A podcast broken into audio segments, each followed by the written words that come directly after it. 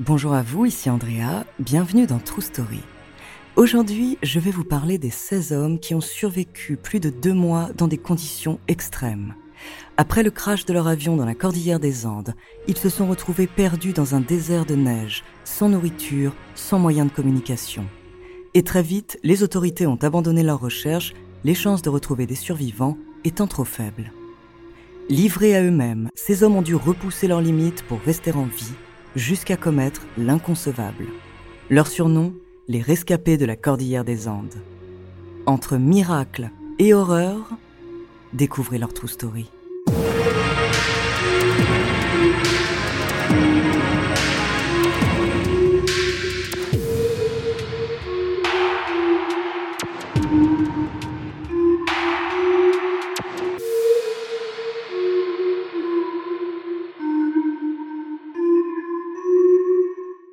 Petite mise en garde, dans cet épisode, nous allons parler d'un crash aérien et d'anthropophagie. Mais avant de commencer à vous raconter cette histoire extraordinaire, laissez-moi vous présenter notre partenaire. Another day is here and you're ready for it. What to wear? Check. Breakfast, lunch and dinner? Check. Planning for what's next and how to save for it?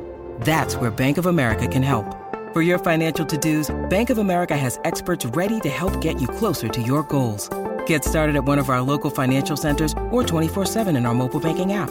Find a location near you at bankofamerica.com slash talk to us. What would you like the power to do? Mobile banking requires downloading the app and is only available for select devices. Message and data rates may apply. Bank of America and a member FDIC. When you need mealtime inspiration, it's worth shopping Kroger, where you'll find over 30,000 mouthwatering choices that excite your inner foodie. And no matter what tasty choice you make, you'll enjoy our everyday low prices, plus extra ways to save, like digital coupons worth over $600 each week. You can also save up to $1 off per gallon at the pump with fuel points. More savings and more inspiring flavors make shopping Kroger worth it every time. Kroger, fresh for everyone. Fuel restrictions apply.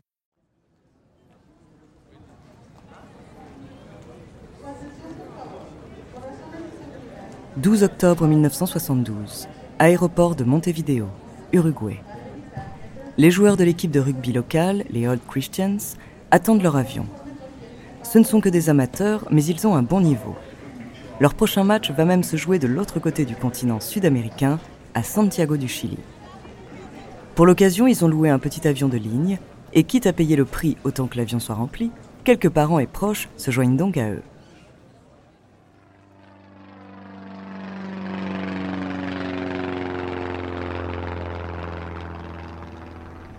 Malheureusement, la météo n'est pas de leur côté.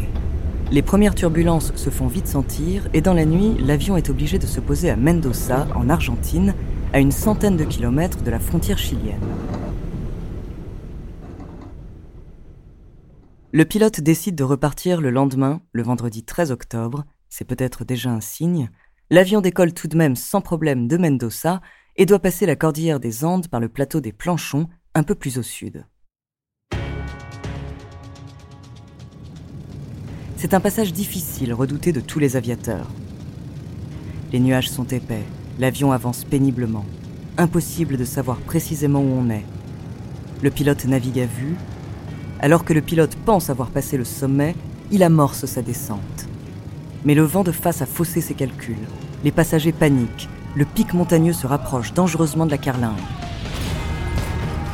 Un premier choc arrache l'aile droite et l'arrière de l'avion, entraînant les premières victimes puis un deuxième sommet arrache l'aile gauche. L'avant du fuselage glisse sur une pente neigeuse et finit heureusement par s'immobiliser.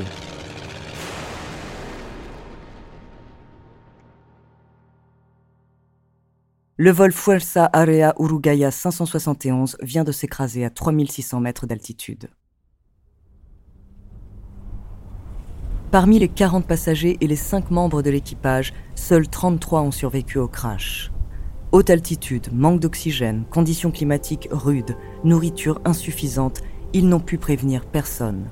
Heureusement, la plupart des passagers sont jeunes, sportifs, résistants, et il y a parmi eux des aguerris de la haute montagne et des étudiants en médecine.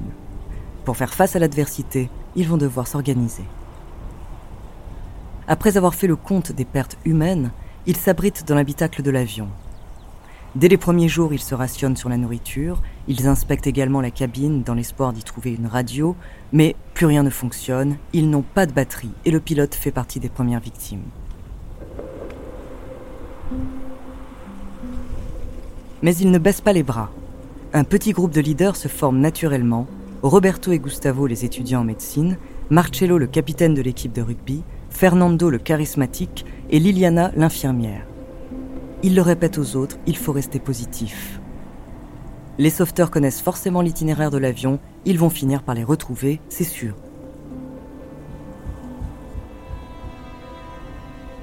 Mais il est de plus en plus difficile de garder espoir. Dans les 48 heures qui suivent le crash, quatre autres passagers meurent des suites de leurs blessures. Chaque nuit est une nouvelle épreuve.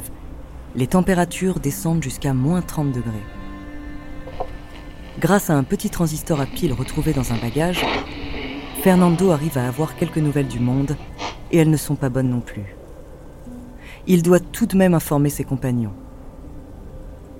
Malgré tout, le jeune rugbyman n'a pas perdu son sens de l'humour, comme le raconte Roberto dans un documentaire de CGTN America, puisqu'il annonce avec beaucoup d'ironie J'ai une bonne nouvelle, le dilemme entre mourir en attendant d'être sauvé ou essayer de se sortir de là par nous-mêmes est résolu, parce que je viens d'entendre à la radio que les recherches s'arrêtent, donc maintenant, on est tout seul. Après huit jours de recherche, les autorités annoncent en effet qu'au milieu des montagnes enneigées, la carlingue blanche de l'avion est introuvable. Les chances de survie des passagers sont trop faibles pour risquer une expédition à leur recherche.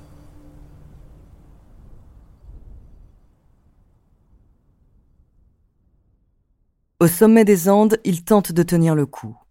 Pourtant, un nouveau problème se présente. Au bout de trois jours, ils n'ont plus rien à manger. Dans ce désert de neige, rien ne pousse, aucun animal de s'aventure. La nature n'a rien à leur offrir, les survivants sentent la faim leur mordre le ventre et leurs muscles s'affaiblir.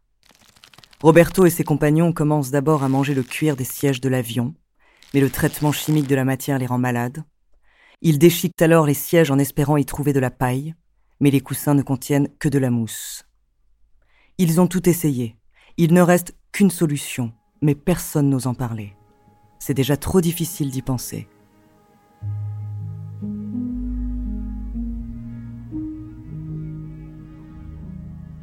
Finalement, Fernando se lance. Il va falloir manger les corps des premiers morts. Après quelques contestations, tous se résignent à l'inconcevable. Roberto, grâce à ses connaissances en médecine, se charge de l'opération. Il découpe méthodiquement le corps du pilote conservé par le froid. Il saisit un bout de chair et avec beaucoup d'hésitation, le mange. Ses compagnons d'infortune le suivent. Ils se sentent humiliés, déshumanisés. Pourtant, aussi immoral que ce soit, ces quelques morceaux calment la faim qui les tiraillait et leur redonnent enfin un peu de force. Au fil des jours, ces repas singuliers entrent dans leur quotidien. Ils font cuire la chair sur le feu pour la rendre plus facile à manger, mais aussi pour se sentir un peu moins barbares. Ils apprennent à vivre ce moment en communion, comme un cadeau des défunts pour les aider à survivre.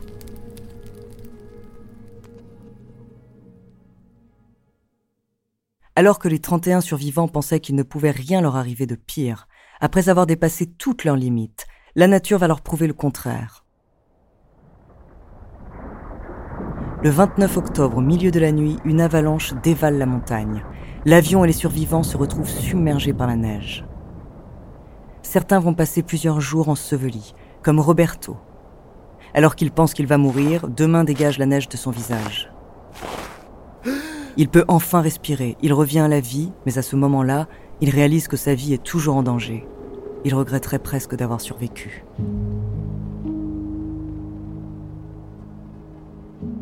D'autant plus que le bilan de l'avalanche est lourd.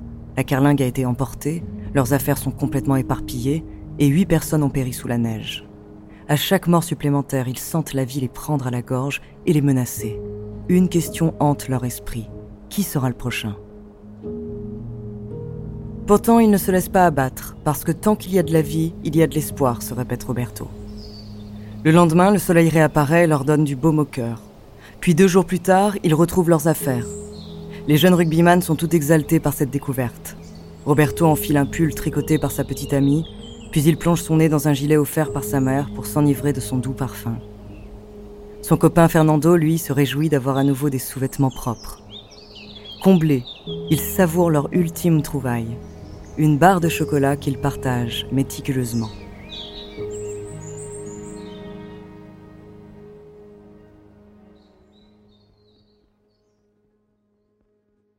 Depuis le début, les rescapés le savent, ils sont condamnés à survivre.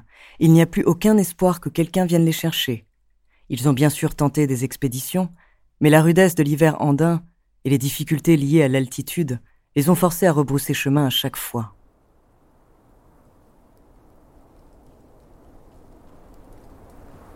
Le mois de décembre laisse place au printemps sur le continent sud-américain. Les conditions deviennent plus favorables. Seulement la majorité de la troupe est affaiblie ils ne vont pas pouvoir partir tous ensemble. Il faut que quelqu'un aille chercher du secours. Alors les plus vaillants sont désignés. Roberto, Fernando et Antonio, un autre rugbyman. Ils acceptent leur mission avec bravoure. On les équipe des vêtements les plus chauds et de grosses rations de nourriture. Au bout de quelques jours, Antonio est blessé, il boite, mais il ne veut pas mettre la mission en péril. Il laisse donc ses deux coéquipiers continuer seuls et par miracle, il arrivera à rejoindre l'avion. En attendant, si tout se passe bien, que les secours arrivent.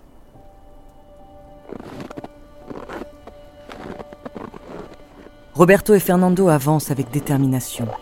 Ils sont affaiblis, épuisés, transis de froid, aveuglés par la blancheur de la glace, mais ils ne s'arrêtent pas. Au bout de huit jours de marche, enfin, ils aperçoivent les rives de cet océan de neige une vallée, un cours d'eau, de la végétation. Leurs jambes n'en peuvent plus, mais leur cœur les pousse à continuer. Le surlendemain, ils distinguent des cultures, c'est le chant d'un paysan, et ils aperçoivent maintenant un homme. Ils sont sauvés. S'ils pouvaient, ils courraient jusqu'à lui. Quand ils les voient à son tour, le paysan est stupéfait par les visages émaciés et les barbes hirsutes des deux jeunes rescapés. Mais il comprend vite la situation et prévient les autorités.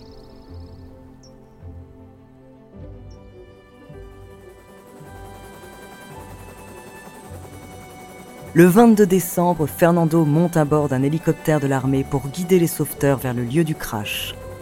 Il faudra deux voyages pour que les 14 derniers survivants soient récupérés. Après plus de deux mois de survie, ils sont sains et saufs. Aussitôt arrivés à Santiago du Chili, ils sont hospitalisés pour être soignés.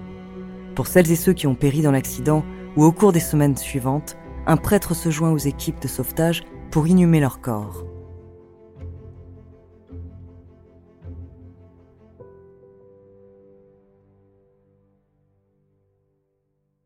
Après leur sauvetage, les 16 rescapés font l'objet de rumeurs. Tout le monde se demande comment ils ont pu survivre. Ils nient d'abord les accusations d'anthropophagie, mais ils comprennent qu'ils ne vont pas avoir d'autre choix que d'avouer l'inavouable. Ils organisent donc une conférence de presse, et devant les journalistes, ils expliquent qu'ils en sont arrivés là simplement parce que leur vie était en jeu. Et ils se justifient en s'appuyant sur la culture catholique de leur pays, ils expliquent que comme le Christ a distribué sa chair et son sang à ses apôtres, eux se sont nourris de la chair de leurs compagnons, qu'ils ont vu comme une réincarnation du Seigneur. Ils ne se repentent pas, chacun d'entre eux a même consenti à offrir sa chair s'il mourait, comme un sacrifice commun. Quelques journaux s'empareront de l'affaire à coups de titres racoleurs, mais finalement, le pape en personne écrira aux survivants pour les absoudre de leurs péchés. Plusieurs années plus tard, ils raconteront eux-mêmes cette expérience incroyable comme un témoignage des capacités de l'être humain à se dépasser face à l'adversité. Merci d'avoir écouté cet épisode de True Story. La semaine prochaine, je vous parlerai du fondateur du spiritisme. En attendant, n'hésitez pas à nous faire part d'histoires que vous aimeriez entendre sur votre plateforme d'écoute préférée ou alors via la page Instagram ou Twitter de Bababam nous nous ferons un plaisir de les découvrir.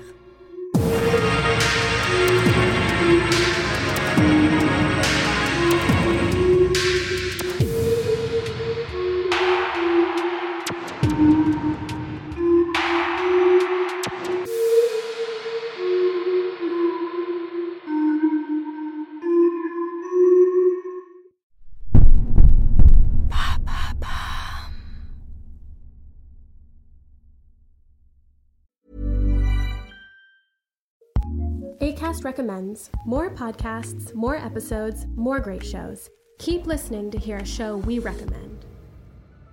Hey friends, it's me, Sharon McMahon, longtime government and law teacher and host of the Sharon Says So podcast. Each week on Sharon Says So, I do a deep dive into fascinating historical stories, state by state, to share the history of America that you probably haven't heard. I bring you stories of espionage, sled dog heroes, presidential scandals, changemakers, law defiers, and more. And weekly, I have some of the nation's most prolific thought leaders and creators. We talk about a huge variety of fascinating topics. New episodes of the Sharon Says So podcast are released every Monday, Wednesday, and Friday, and are available on the ACAST app or wherever you like to listen. Tune in and subscribe today for your fill of brain tingling moments.